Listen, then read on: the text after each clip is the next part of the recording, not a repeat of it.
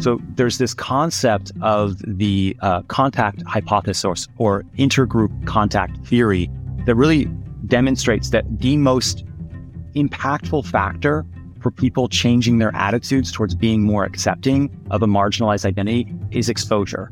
And so right now we're in a situation where there's really, we're out of precipice. I really think non-monogamy has entered uh, into the Overton window, which is a concept to talk about how policy change is actually possible now in a, in a way that it never has been, that it's really important for those people that do have that privilege to lean in to, to take that step of coming out to more people, because I think that it is one of the most important linchpins of this movement progressing and moving forward. Welcome to the Multiamory Podcast. I'm Jase. I'm Emily. And I'm Dedeker. We believe in looking to the future of relationships, not maintaining the status quo of the past. Whether you're monogamous, polyamorous, swinging, casually dating, or if you just do relationships differently, we see you, and we're here for you. I know I did. Forcing me to form myself to fix. On this episode of the Multiamory Podcast, we're talking about the current legal and political landscape for polyamorous people, and we are joined by two guests who are experts on this very subject. Doctor Heath Schechinger is a distinguished psychologist, scholar, and educator in the field of relationship structure diversity. Over the past fifteen years, his work has delved into the challenges of monogamy, infidelity, and the emergence of diverse family and relationship configurations. He's a founding co-chair of the American Psychological Association Division forty-four, Committee on Consensual Nonmonogamy, and is a co-founder of the Polyamory Legal Advocacy Coalition. In addition to all of those roles, he offers consultation services and maintains a private practice in the San Francisco Bay Area. And then we're also joined by Diana Adams, Esquire, who was last on our show in twenty seventeen, which is, I can't even believe it's been that long. Yeah. yeah. On episode one thirty-four. Wow. Uh, Diana Adams is an international legal leader in advocacy for queer family forms beyond the romantic dyad. Diana is the executive director of the Chosen Family Law Center, a nonprofit advocating for diverse family structures, and they run a boutique law firm providing mediation services nationwide for those hoping to negotiate intentional or polyamorous families. Heath and Diana, thank you so much for joining us. Thank you. It's great to be here. Thanks for having us. Quite a mouthful. Well, I mean, such accolades, so impressive. Indeed. Like, I'm so excited to delve into so many questions to ask the two of you today. First off, the two of you actually contacted us. First you, Heath, and then Diana kind of got roped in as well. But you wanted to discuss some of the work that you've both been doing on passing legal rights for polyamorous people. So can you first just talk about that, what that work consisted of? And also sort of just what the legal landscape is currently for people in polyamorous relationships. Sure. Yeah, I can talk a little bit about, we were excited to share, I think a number of your guests may already know, but we were excited to share a bit about some of the progress that we've seen really in the past two plus years, starting with in the city of Somerville in two thousand twenty-one, the first plural domestic partnership ordinance passed, which is the first time in history that people are allowed to get in a domestic partnership with more than one person.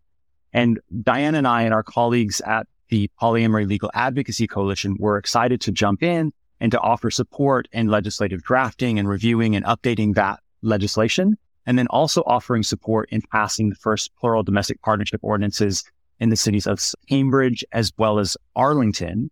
And then here just recently, we also collaborated with our colleagues at the Organization for Polyamory and Ethical Nonmonogamy, as well as a couple other local groups, uh, including Diana's law firm, the Chosen Family Law Center, in passing the first non-discrimination ordinance in the history of the United States, supporting plural relationships, but not just non-monogamous relationships, but we were intentionally inclusive to include blended families, chosen families by choice, as well as ace and asexual identified individuals.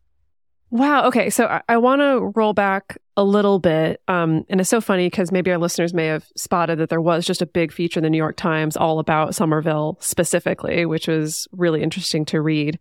I want to roll back to the domestic partnership thing. And Diana, maybe you can weigh on in on this a little bit. But I kind of want to go back to one oh one.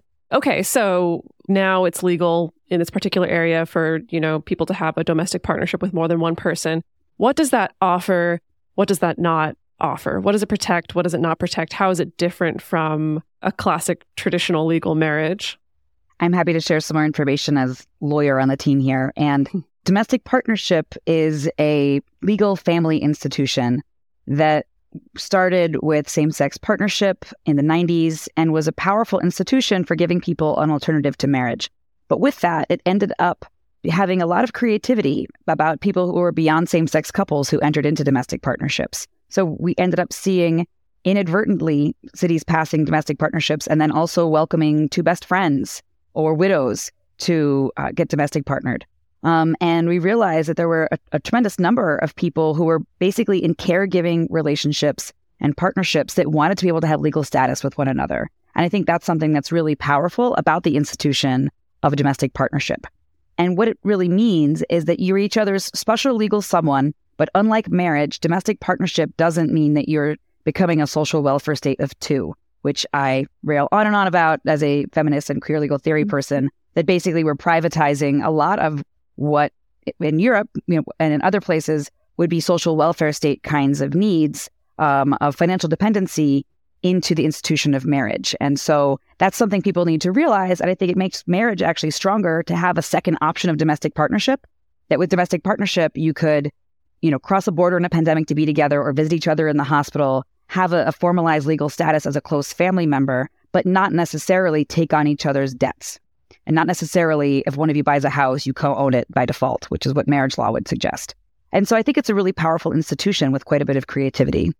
And one thing to add with that as well is that there's not a residence requirement, right? So I think it's important for the listeners to know who may be in a different city in the United States as well, that there's nothing stopping them from taking their polycule. And as long as there's the consent of everyone involved, you too can formalize your domestic partnership with any of your partners um, and then head back to your city. And we're curious to see what might unfold legally, right, in the years to come when people then might take up arguments with their workplace, et cetera, or in their cities that they're in down the road.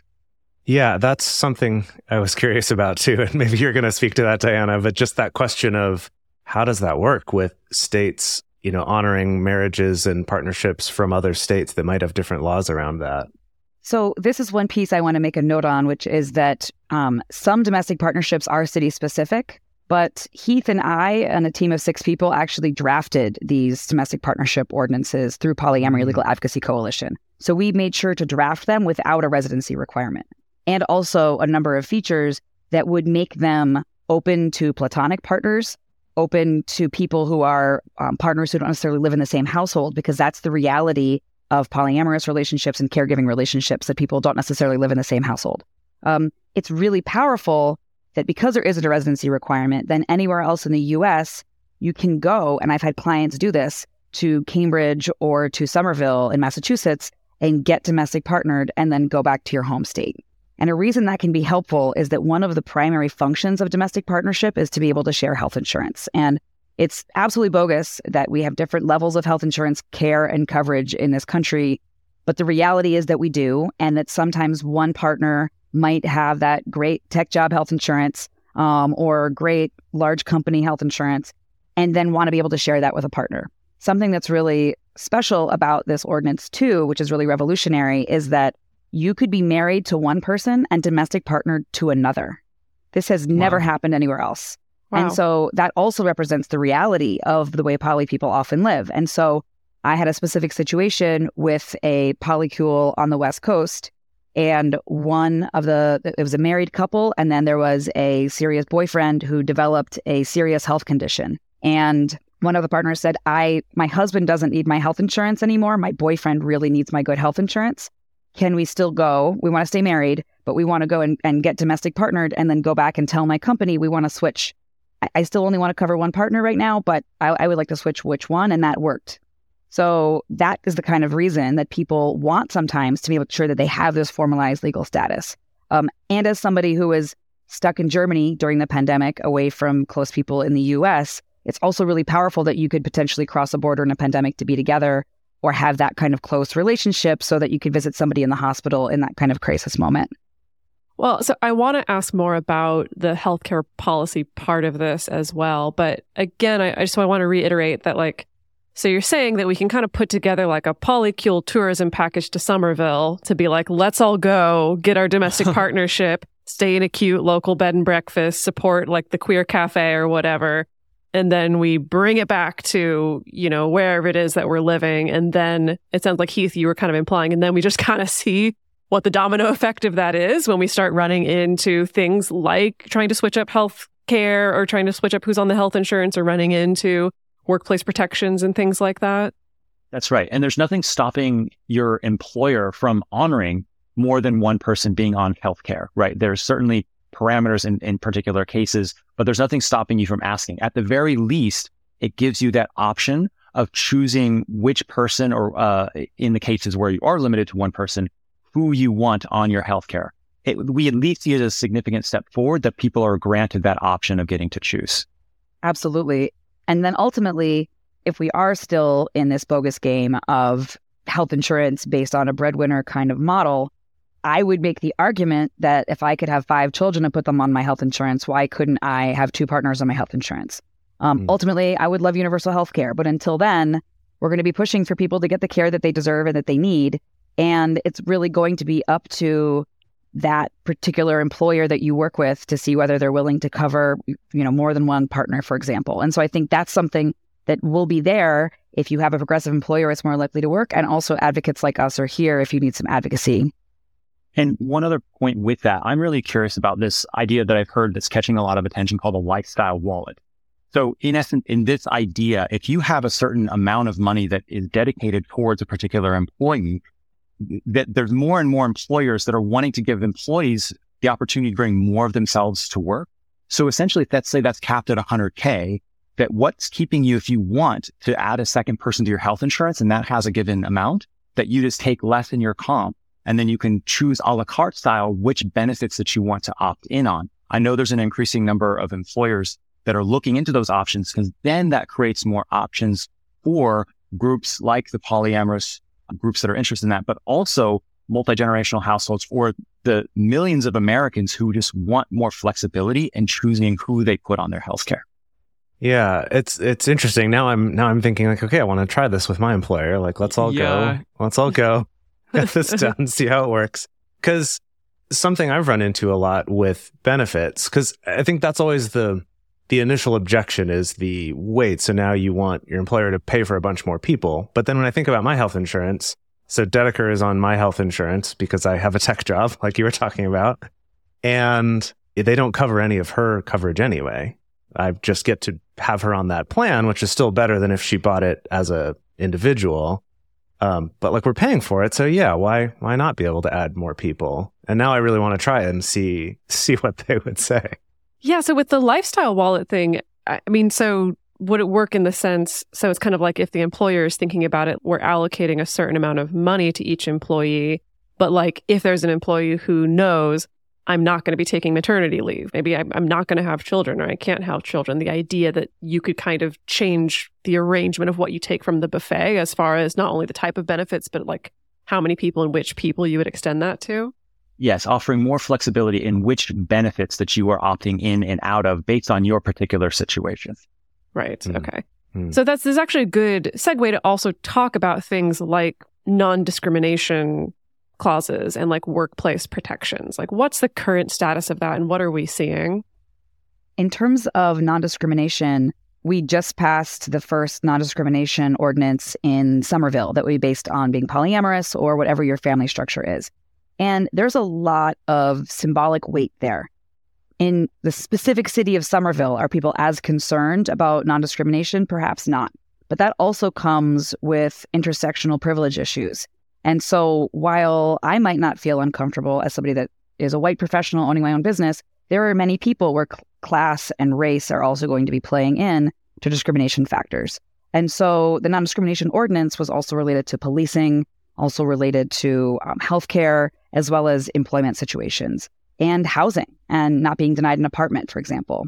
And I think it's really mm. important that we realize that this has an impact beyond Somerville, because just as passing these domestic partnership laws that were for multi-partner in Massachusetts had these ripple effects, for example, that in New York City, they expanded the definition of family for passing on your rent-stabilized apartment and specifically mm. referenced what had happened in Massachusetts, that there was a basis in law that this is what the modern family is, especially in a progressive place like New York. And so once we also then passed non-discrimination laws, that is a seed that helps remind us of just how many people may not be going to get registered as multi-partner domestic partners because they don't feel safe doing so, because that this is something that we still don't have non-discrimination protections for. And this is something that with my law firm since two thousand seven, I've been getting calls regularly from people like us who might assume that they're protected. People like Jase, who work at a tech company and might contact me and say, hey, my employer said I can't march with the polyamory contingent at the Pride Parade. That seems like that's obviously not acceptable. I want to make some sort of complaint. And I have to let them know they can actually do that. And people, even in progressive cities and progressive companies, have been told that they can't mention being polyamorous, that it makes other people uncomfortable, that they have a, a photo with two other partners on their desk, that they were had their picture taken at a poly pride event. And so it's important that we recognize that discrimination is real. And in order to access the benefits of domestic partnership, you need to feel that you're going to be safe, that you can't go get registered as domestic partners and then lose your job about it on Monday at work. Right. So I think that it's important to recognize that. And this is a hope that this is something that will then impact not just other cities, but workplaces, because progressive workplaces have an opportunity to take leadership here, just as they did with same-sex couples, just as they've done with trans healthcare support. There's a real opportunity for employees that work at progressive companies that want to, you know, keep courting those progressive employees that want to work there to show just how open they are by adopting these kinds of policies of non-discrimination, which is something that Heath and I work on and are available to support with. Yeah, I actually had a question about that. This has come up for me in a few different conversations, specifically around the the wrongful termination thing. And it sounds like It sounds like from what you're saying, there's actually a lot of other areas that are maybe more likely to show up, like you were mentioning of saying you shouldn't march in the Pride Parade or don't have pictures of you with multiple partners or you need to remove this from your website or I don't know, something like that, right? That those maybe are more likely than getting fired over it exactly. And my understanding of it is that even if you are in a protected category, that wrongful termination can be a challenging thing to to fight and win. But what I was curious about, though, is in the case of it being related to non-monogamy, if that's also tied in with other parts of your identity, like you mentioned, you know, marching in the polyamory float at the Pride Parade, if you also are claiming a queer identity that has to do with being at Pride, does that help your case at all? Or is it kind of, I just, I'm, I'm confused about sort of the legal ramifications of when you have these intersecting identities of queerness or gender identity along with non-monogamy. Absolutely. And I would say that first, as you said, proving wrongful termination is incredibly difficult. Especially in like California, right? Or right to work states specifically. Am I correct on that? I've heard that from my employers who, when people say, oh, I was wrongfully terminated, my employer's saying, this is a right to work state. And so that'll never work. That's never going to be a thing that they can actually claim. It's generally really common that empl- most employees are employment at will and they don't necessarily have a contract, right? And so you can be fired at any moment and they don't have to tell you why. And so does anybody ever get fired and do they say it's because you got pregnant and we don't want to pay for it? Hopefully they're smart enough not to do that. We hope that they are stupid enough to say it so that we can get support for the person. But this is one of the reasons I'm not a corporate lawyer, is that frankly, what they do at large law firms is that they blanket them. You know, somebody's fired and they say, I think it's because I'm Black and I think it's because I'm queer, but they didn't actually say that. I just think, you know, and then and then they blanket them with motions and look through every time in their email that they did a social email and work time and try to argue that there was a reason they fired them that was not that protected class. So I think it's really difficult to prove because most of the time, if you're denied an apartment or wrongfully terminated, they're not going to tell you why. I applied for fifty apartments in New York City this past year before I was able to get one, as an appearing different sex, successful forty-something white couple. Was that because I'm a non-binary and polyamory activist? Probably, at least some of them, and they didn't say that, right? So what's more common in these kinds of employment situations is actually being told something related to, you know, you can't mention that you're polyamorous on your social media profiles. You can't have your picture taken uh, in a public event related to this. And being told that, um, that something about your polyamorous identity is making people uncomfortable. I think if we were going to, in future, extend into non-discrimination with, with this, having it be part of your queer identity, part of a Pride Parade event, something that you think of as an orientation is definitely going to be helpful. But right now, we need to make sure that we have the laws and policies in place to start that kind of protection. I'm curious, in talking about all of this, first, what yeah. are some of those more progressive companies that are out there that are okay with this? And second, if your company isn't progressive, is there anything you can do in instances like this? Because, you know, we all live in super progressive places, all all five of us. And yet there's so much of the world that doesn't, or so much of this country specifically that doesn't. And I just wonder, is there anything that they can do? Yeah, I think that to to start, we've, we've started conversations. It's it's a very nascent conversation, I would say. This is really one of those things that, that, that many orgs don't want to be the first domino to fall.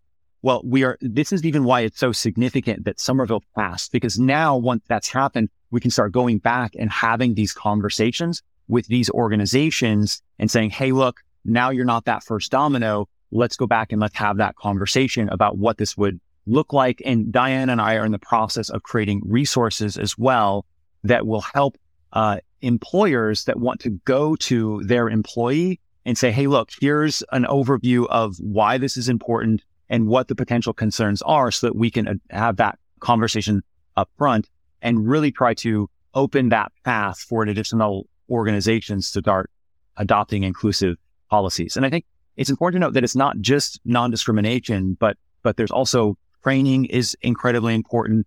Having representation, so having uh, representation on your advisory committee, your employee resource groups, uh, benefits is certainly a more complicated one, but there's also self-identification, right? So simply having uh, and supporting these organizations in using language where they can start collecting data, or if you're a client going in to see a patient at a hospital, that your your therapist or your um, provider is asking you and collecting data about your identity so that we can get feedback as well. So there's a number of things that organizations can do. It's not, I think non-discrimination is one of the most important ones, but there are many really easy steps that employers can take that are really low to no cost for them that might mean a lot in terms of attracting and retaining non-monogamous talent. What can somebody do if they live in a conservative place as a polyamorous person to protect yeah. themselves? I think that's a really difficult question, because I've had legal consults with people all over the U S, and sometimes um, this is related to child custody cases. I've been involved with hundreds of child custody cases across the country in which people sometimes lose custody of their kids because polyamory is being used against them, which is why the kind of research that Heath is doing and that we're partnering on is so critically important, that we can demonstrate in a way now that we couldn't when I started doing that work sixteen years ago, that there's nothing non-normative, that there's no about being polyamorous, that this is actually very much within the realm of adult healthy relationships. There's no reason to think that somebody is a sex addict or shouldn't be around children or might make bad parenting choices if they're polyamorous. However, the standards for these kinds of situations are incredibly subjective. And so no matter how many studies I can present now, um, more than we, we did before, and we still need more, but no matter how many studies I present, um, you're still going to be before, in a child custody case, a judge whose standard is the best interest of the child, which is incredibly subjective. And I've had New York judges decide that the best interest of a child is to live in a lesbian collective. And I've had conservative judges tell me it's in the best interest of the child that they go to church every Sunday and, and live with the parent that does that, right? So living in a conservative place is something that can be really dangerous for people, particularly if they're parents, um, or if they might face something related to employment and polyamory. And so I've had legal consultations with people where one of the things we discuss is whether they have the means to move. And frankly, right now in this current climate, I wouldn't want to be trans or polyamorous and live in a red state. And many of us don't have the privilege to move. But if you do, I would consider that. Um, but frankly, then then there's the question of deciding when you have the safety and privilege to feel like you can come out. I have a helpful document about that on my website that I'd be happy to share on safety and coming out as polyamorous. And if people like us that do live in a situation of safety in which, for example, I'm not going to lose custody of a kid because I'm not having anybody that I'm having a, a former partner who is a co-parent that I'm having a dispute with. And I run my own business. I'm not going to get fired. And I live in a progressive place. And I have the privilege of being a white legal professional. I feel like I have a responsibility to come out because people like us can then raise awareness with that and, and don't face as many of the risks that many of us would with being out. Yeah. That's actually a great segue to something else that we wanted to ask you about. So we recently did an episode about some of the benefits and challenges of coming out. It was a little more focused on kind of the social and emotional ramifications of that, although we did, you know, deal a little bit with some of the legal concerns, or at least to be aware of that. And I actually think it could be really helpful to expand on that, I guess, from both sides in terms of what are some of the benefits from a legal standpoint in terms of moving things forward, or like the visibility that Heath was mentioning, uh, as well as, you know, what are, I guess, sort of realistic examples of some of the risks that people should be looking at. Because I think sometimes when we just say, evaluate the risks for yourself, it's like, well, where should I look? What, what are the key areas? And it seems like you have a lot of experience with that, both of you. Yeah, I can start. I think One, it's it's important to note that, to Diana's point, that this is this is only if people have the privilege, right? I think it's important that we acknowledge that many people are not in a position to come out. But I, I draw a lot of inspiration from the L G B T movement. And I think that really a key turning point of what helped progress the L G B T movement was people like Harvey Milk inviting or asking people that had the privilege to start coming out, right? Because we're in a situation where there's so many people that are non-monogamous, right? Up to one in five people have engaged in non-monogamy at one point in their life. A third of Americans in a recent poll indicated that their ideal relationship structure is something other than monogamy. So there's this concept of the uh, contact hypothesis or intergroup contact theory that really demonstrates that the most impactful factor for people changing their attitudes towards being more accepting of a marginalized identity is exposure.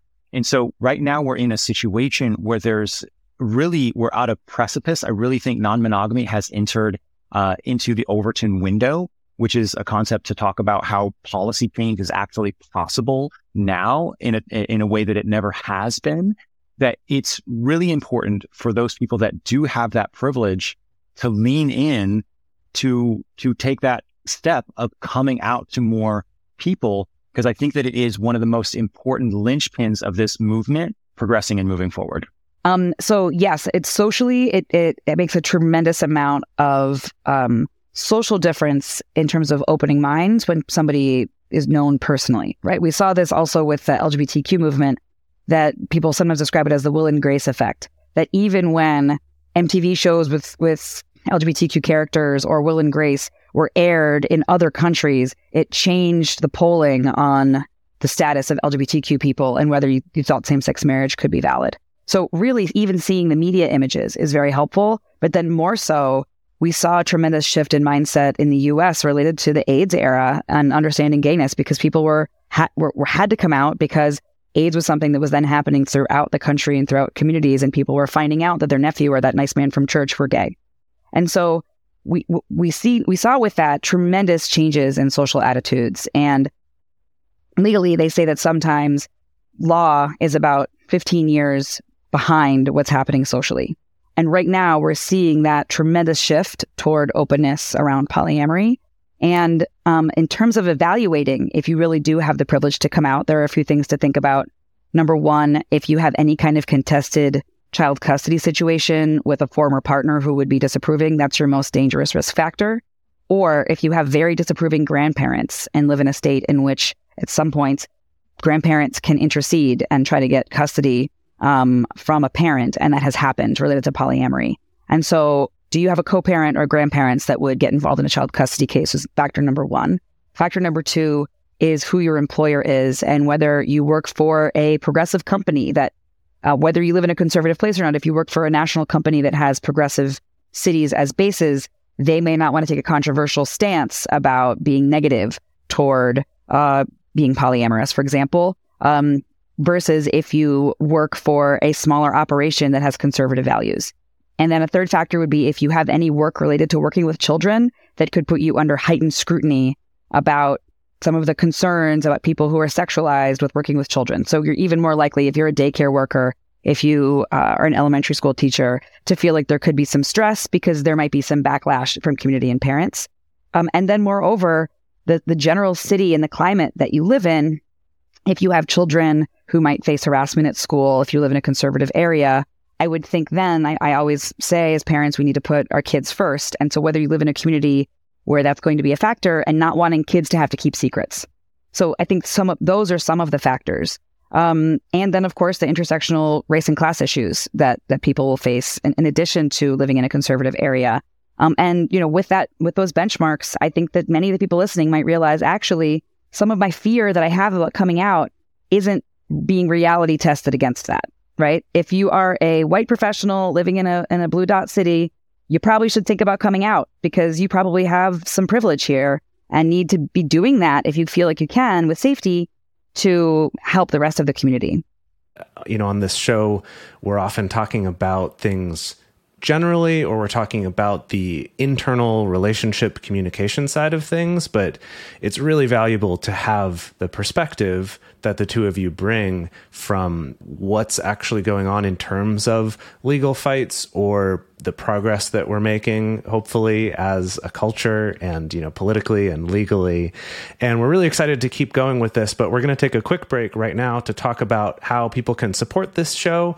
If you appreciate getting this information and you value the fact that this is available to everybody out there in the world for free, it really goes a long way. If you take a moment to check out our sponsors, if any seem interesting to you, go check them out. But even just listening to them does directly support our show. So thank you so much.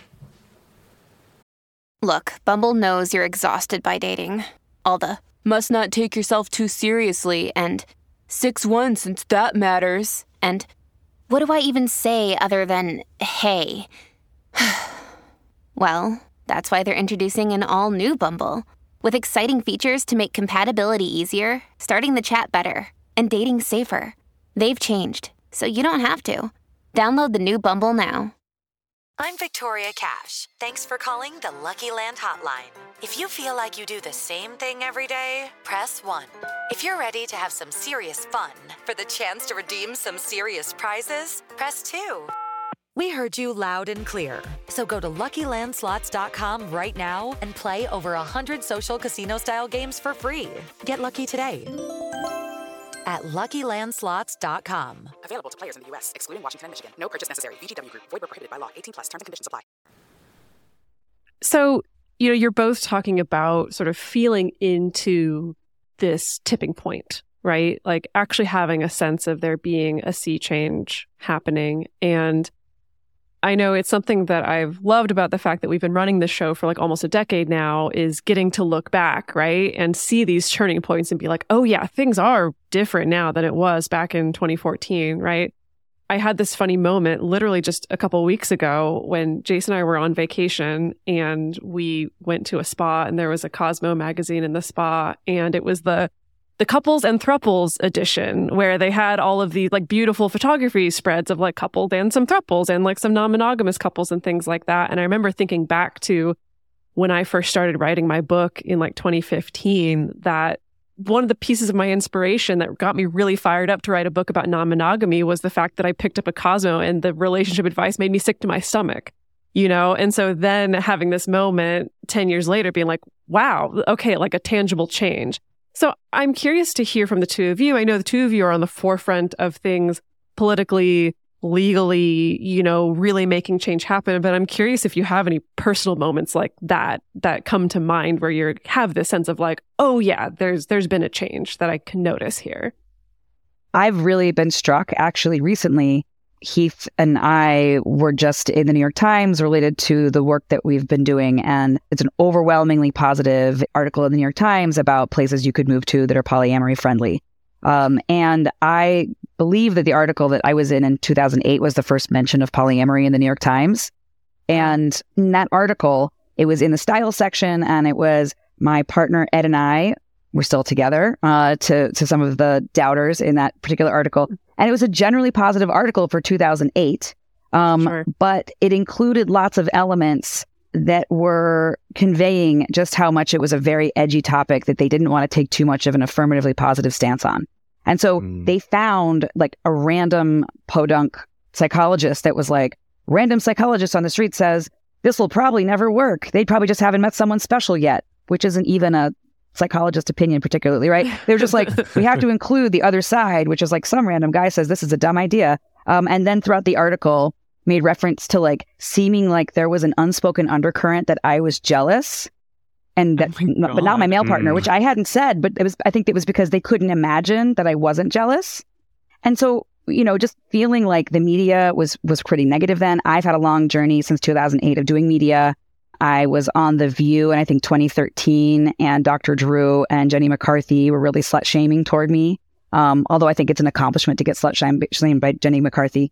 But it was acceptable on The View when I was there as an attorney. I was asked by Jenny McCarthy if I asked men's names before they had sex with me. Whoa! Um, Sorry. Jesus Christ. Okay. Yeah, I, I was there to talk about my law firm. And hi, I'm arguing federal court cases related to this topic. And I'm admitted to practice at the United States Supreme Court on this topic. And why would you ask me that question on television in front of a live studio audience, right? Um, and so right. it was acceptable for this to be treated as an absolute mockery. And that's what most of the media was up until, I would say, the past seven years. We've just really been seeing this shift, this gradual shift that I think is accelerated. And now we're seeing fewer of these sensationalized articles. We're seeing more positive media depictions. We're seeing situations in which sometimes the person is polyamorous on a T V show and that's not the focus. And so that's, I think, really exciting. Yeah. And in terms of my story, you know, I I ended up leaving my master's of ministry program to pursue a P H D in counseling psychology because it felt like that there was this oppression toward people that experience same-sex attraction. I started, uh, actually fell in love with my best guy friend, and I was like, okay, maybe I need to go a different direction with my career. But when I got into my P H D program in counseling, I noticed that it felt like a very similar oppression when I started having conversations about the capacity to be drawn to loving more than one person, mm. right? And so that's what launched me on this journey of starting to research around non-monogamy. And then in two thousand fourteen, my colleague, Doctor Amy Moores, who we co-founded the first task force on consensual non-monogamy, we wrote a paper essentially calling for the American Psychological Association to do something to address this issue. Little did we expect in two thousand eighteen, shortly after we graduated and finished our postdocs, that we would be the ones that were taking up that that charge. And we really, it was it was kind of a, a turnkey moment for us as well of, oh my gosh, we can actually do something about this. Really being grateful for uh, standing on the shoulders of giants and all the people that really laid the groundwork. But we were, it really shifted our perspective and, and really is a sign of how things were starting to change when we received uh, unanimous support from all thirteen executive board members of the L G B T division of the American Psychological Association for us to start the first task force. And then three years later, we were approved to be a permanent committee within that subdivision of the American Psychological Association, ensuring ongoing representation within that subdivision of the American Psychological Association. And then since then, it's it's just really been different, as Diana said, to where we're not being uh, laughed at when we're having these conversations, but when we are being reached out to. For example, we just did a talk with the L G B T subdivision of the American Bar Association, right? And we're also in the process of, there's a lot of support to where it seems like that there's uh, a high possibility in the next year or two to pass the first resolution or position statement within the American Psychological Association demonstrating support for consensual non-monogamy, right? It's not the same as back when being gay was removed from the D S M, but there's a lot of parallels to Uh, us in this movement. And that's why I'm really excited and passionate about continuing, in addition to on the municipal front, but also doing a lot of work in healthcare as well. Yeah. Can you talk a little bit more specifically? Sure. I mean, I know that um, it seems like the A P A, like this particular mm-hmm. task force is doing a lot from what I can see, but can you just give at least a sprinkling to our listeners of what, what you're working on? Sure. Yeah. So um, Amy and I have been really ambitious and we're really excited. Back in twenty eighteen, we put together a, a think tank. Uh, again, it was referred to as a task force um, because they start with a temporary task force for three years. And that we established a, a group of forty psychologists, educators, lawyers, and graduate students that focused on uh, supporting research, education, and clinical practice regarding consensual non-monogamy. And since then, we've done quite a bit. In addition to establishing a permanent committee, we've created empirical resources for medical and mental health providers that are the first of their kind. So if you want a resource or want help talking to your medical provider or your psychotherapist to kind of normalize non-monogamy, we created these resources that you can utilize in, in that uh, situation. Also, we helped Psychology Today and other therapist directories add non-monogamy to their therapist directory, so it makes it easier to find a therapist who uh, has experience in this area.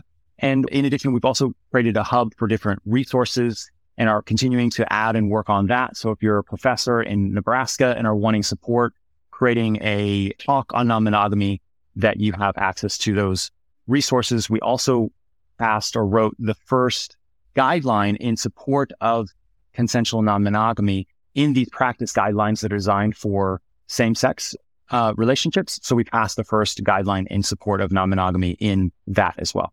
Yeah. So I'm curious about, I mean, because I think what we see in the landscape now, specifically within healthcare and mental health care, is, at least my perspective, is this, you know, this kind of slow snowballing of more and more professionals who are maybe open to taking on non-monogamous clients. You know, I think that for myself, working with my own clients, you know, I I go through swaths of like clients who come to me who've had like a bad experience with a different professional, right? But that I have noticed that changing over the years from, I think even just as recently as five years ago, it was, oh yeah, we tried to go to a couples therapist, or I tried to talk to my therapist about it. They were very negative. They were, they really discouraged me. They were very judgy. To, it started to shift to maybe something slightly more neutral of like, okay, they're not judgy, but they're asking a lot of questions. And I'm spending a lot of my therapy time that I'm paying for just kind of teaching them about how my relationships work. To what I've noticed more now is more, no, my therapist is supportive. They're just kind of afraid to talk about it because they don't know much. So, I mean, when you look at the landscape of professionals out there right now, professionals entering the field, what do you think is needed right now? Like in your ideal world, is it about every professional being able to get a certain amount of training? Like, what are your thoughts? Yeah, we looked into the possibility of there being Uh, standards that required therapists to uh, receive training, but there's nothing like that. There's even no standards for psychotherapists to receive training on L G B T Q issues. This is why I think it's so important that we are working on uh, in the professional associations that oversee the mental health spaces, and especially we thought it was important to strategically work within the American Psychological Association to pass policies that indicate support for consensual non-monogamy, right? Because we therapists, just as everyone else is, is subject to what are the societal perceptions of this issue. And as this starts gaining attention and, and more social support, that progress that we're going to see that you reference is going to happen.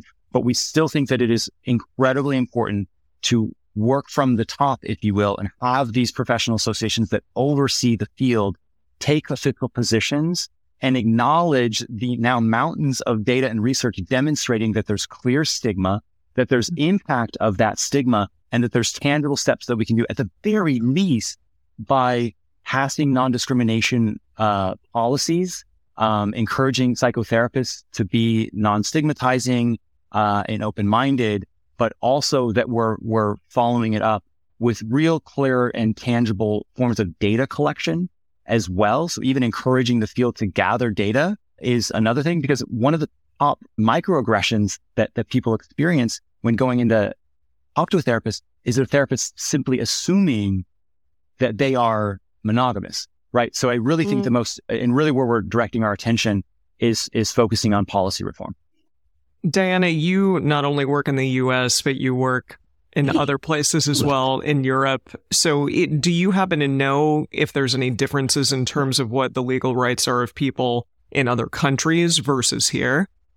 Yes. And the polyamory legal movement and the polyamory cultural movement is way further along in the United States than it is anywhere else. And one of the reasons that there's more of an emphasis in the U S on needing rights as same-sex couples or rights as polyamorous people is that social welfare state issue that many people in other places and our colleagues in Europe are not necessarily needing to find a marriage or domestic partnership type institution in order to get their benefits or to feel like they've got financial security that they need with their partners. So in the U S, we see a much more robust community, but at the same time, there is a really vibrant community in Germany, for example, where I lived for almost seven years. And Germany actually has a national proposal for a something called an extraordinarily long word, almost as long as my polycule stacked end to end, is basically a responsibility community. Um, is the general meeting. And so with that, that would be that you could go get registered with any two, three, or four people and get rights that are really similar to marriage throughout all of Germany. And that's being proposed by a major political party in Germany and is likely to pass in the next year. That is absolutely world-changing. And one thing I thought was really interesting was that they used the same definition that Heath and I and our colleagues at Polyamory Legal Advocacy Coalition used in our plural domestic partnership laws. And that really brings together polyamory with this larger movement. And I think that's what's essential, that we realize that polyamorous people might feel like a marginalized community in some ways. But then if we add up that community with the thirty-eight percent of American adults who are single and might want to form partnership kinds of relationships platonically with their best friend, and with the fact that more than half of American kids and many kids across the world are living in step-parent and blended families, that we realize that with all of those different communities, when we add them up, we're not in the minority. We're actually the vast majority of American adults. And so that gives us political power when we think about how we can really push forward this idea of valuing all families and allowing people to make the caretaking relationships that they want and desire. And that is a movement that I think is really worldwide. We've seen that in South America. We've been seeing that with laws in Cuba that have passed. We're seeing that with this movement in Germany. And so while there isn't as much of an organized, explicitly polyamorous movement, there are movements for being able to define family differently, because as there's less of a coercion from church and capitalism to be in a particular kind of family institution, more and more of us are doing something beyond the nuclear family. And I think that's a really important worldwide movement. Thank you so much for saying that. I do think such an important part of this is the expansion of it, that these things are not just for this little collection of weirdos over in the corner that I think sometimes people who maybe are more mainstream can perceive it as, but like so much of this expands to all of us. You know, so much of us, like you were saying, don't necessarily want to receive just the kind of handed down state-sponsored form of relationship or family or whatever. And it seems to not work for so many of us. So I really appreciate you saying that.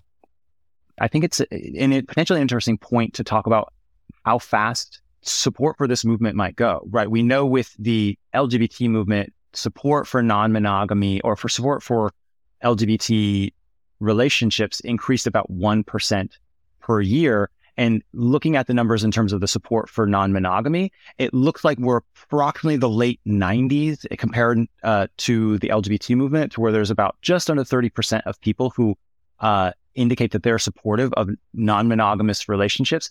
But I think it's incredibly important that there's this latent interest gap where a third of Americans indicate that their preferred relationship structure is something other than strict monogamy, and only five percent of people are currently engaging in non-monogamy. So it's really interesting to me to think how this might be similar to the same-sex marriage movement and the progress that we saw there, and if this will be faster or if it will be similar. I think it's it's it's really interesting. As we're coming toward the end, and we're going to talk a little bit about how people can get involved, but first I wanted to check in, Diana, with something we mentioned back at the beginning, that you are the executive director of the Chosen Family Law Center, which is a nonprofit that helps advocate for diverse family structures.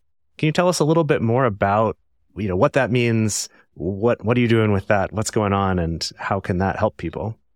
Thank you so much. I started my law firm in New York City in two thousand seven. And that was a boutique law firm for L G B T Q people and polyamorous people and people in non-nuclear family structures like platonic partnership. And I started it partly because I saw a need in the legal community. And I was already active in the polyamory community and a family lawyer in legal services. And people would come to me and say, I'm getting sued to, for custody of my kid because I'm polyamorous, who's a lawyer to talk to about that? And there wasn't one. And so I started my law practice to provide that kind of defensive support for polyamorous parents, and particularly with child custody cases, and do consulting on that nationwide, but then also helping people with the family formation pieces to give them stability that they deserve with, for example, co-parenting agreements for um, three people or more, um, making really clear distinctions about, you know, as your boyfriend is moving in, a, a co-parent or a special uncle. Let's be really clear when we're making agreements about children or money or what it is that we're creating here or the alternative vows that we're creating. And then since that two thousand seven time, there wasn't also a legal services free office for people who couldn't afford to hire me. So I had a really extreme sliding scale. Um, and that became unwieldy because I, there was more pro bono demand than I could possibly handle. And so the pro bono department of my law firm became Chosen Family Law Center about five years ago.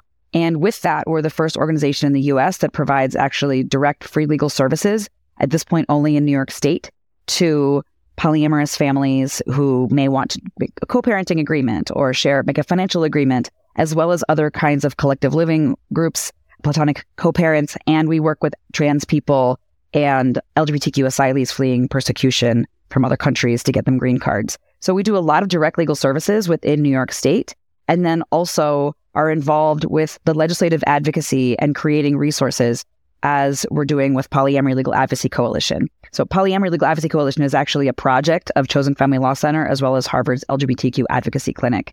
And so that is one of the kinds of pieces of my work at Chosen Family Law Center, is looking at that bigger legislative approach, as well as trying to create more resources for lawyers, as Heath has been working with the A P A on resources for making sure that psychologists are more culturally competent.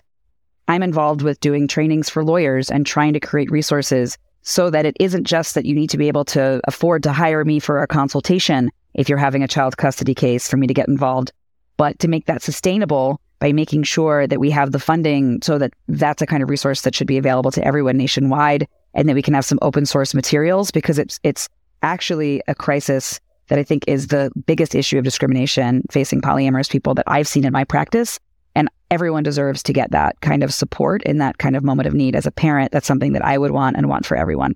So that's the kind of work that we're doing at Chosen Family Law Center. And I'm really passionate about being able to do this kind of advocacy work that I didn't see out there in the world and that my community needs. That's phenomenal. Thank you. Just to close out, I'm really interested, and I know that our listeners are going to want to get involved. So what are some ways that people can get involved in all of these movements? What can people be doing on the ground? Sure. Yeah, there's uh, thankfully an increasing number of opportunities now. Um, in addition to uh, the Polyamory Legal Advocacy Coalition, uh, people can go onto Polyamory Legal Advocacy Coalition's website, and there's steps for how to donate resources to our colleagues to support the legislative drafting. Uh, we work hand in hand with the Organization for Polyamory and Ethical Nonmonogamy. They offer support around grassroots organizing, coordination with local organizers. So either of those groups, in addition to the Chosen Family Law Center, if you're interested in supporting uh, the municipal policy work that's being done. Also, Diana mentioned that in terms of workplace policy and resources, Diana and I are also working with the Organization for Polyamory and Ethical Nonmonogamy to create resources, as we mentioned. And the Organization for Polyamory Ethical Nonmonogamy also provides Discord servers uh, for people to, to develop community. There's one specifically for uh, inclusive workplaces as well that people can dive into.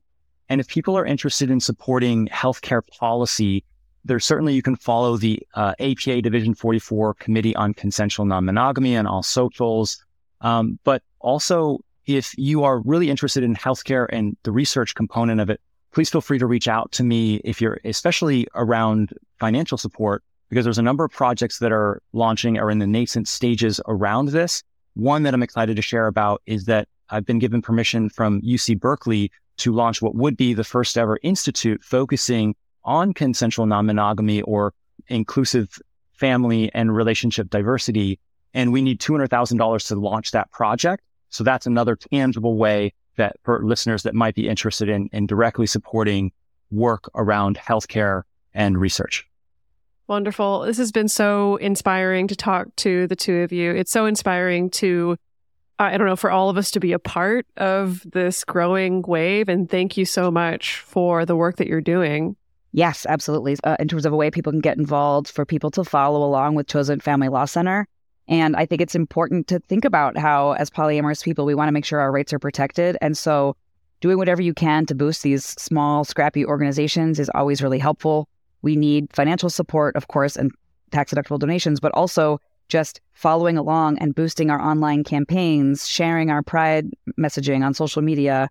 Um, if you live in a city that has a progressive city council and you'd be willing to be an activist in your local area, you can get in touch with us about us trying to pass municipal policies in your city if you'll be involved in trying to let your city council members know that that's important to you.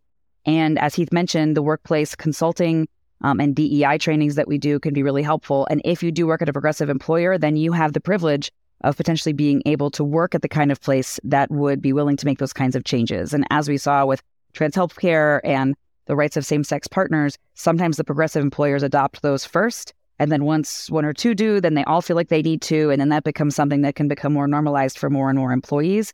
And so as an employee, you may have the privilege to be able to push your employer. And we're happy to help you do that. Thank you so much, everyone. This has been a really, really amazing conversation. Where can people find more of your work as well? And things like social media, if you have them, just let our listeners know.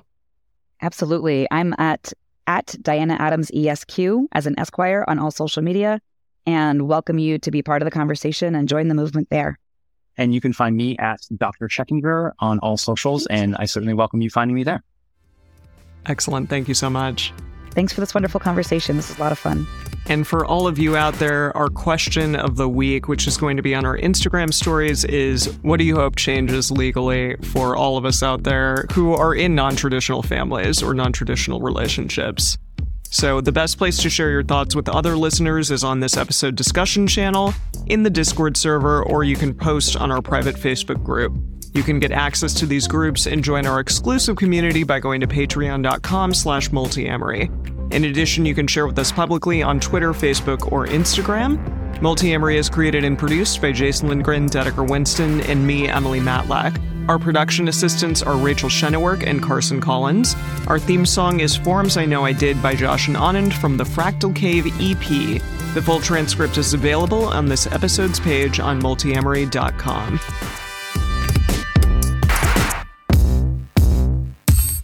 Step into the world of power, loyalty, and luck. I'm gonna make him an offer he can't refuse. With family, cannolis, and spins mean everything. Now, you wanna get mixed up in the family business. Introducing The Godfather at Chumba Casino dot com.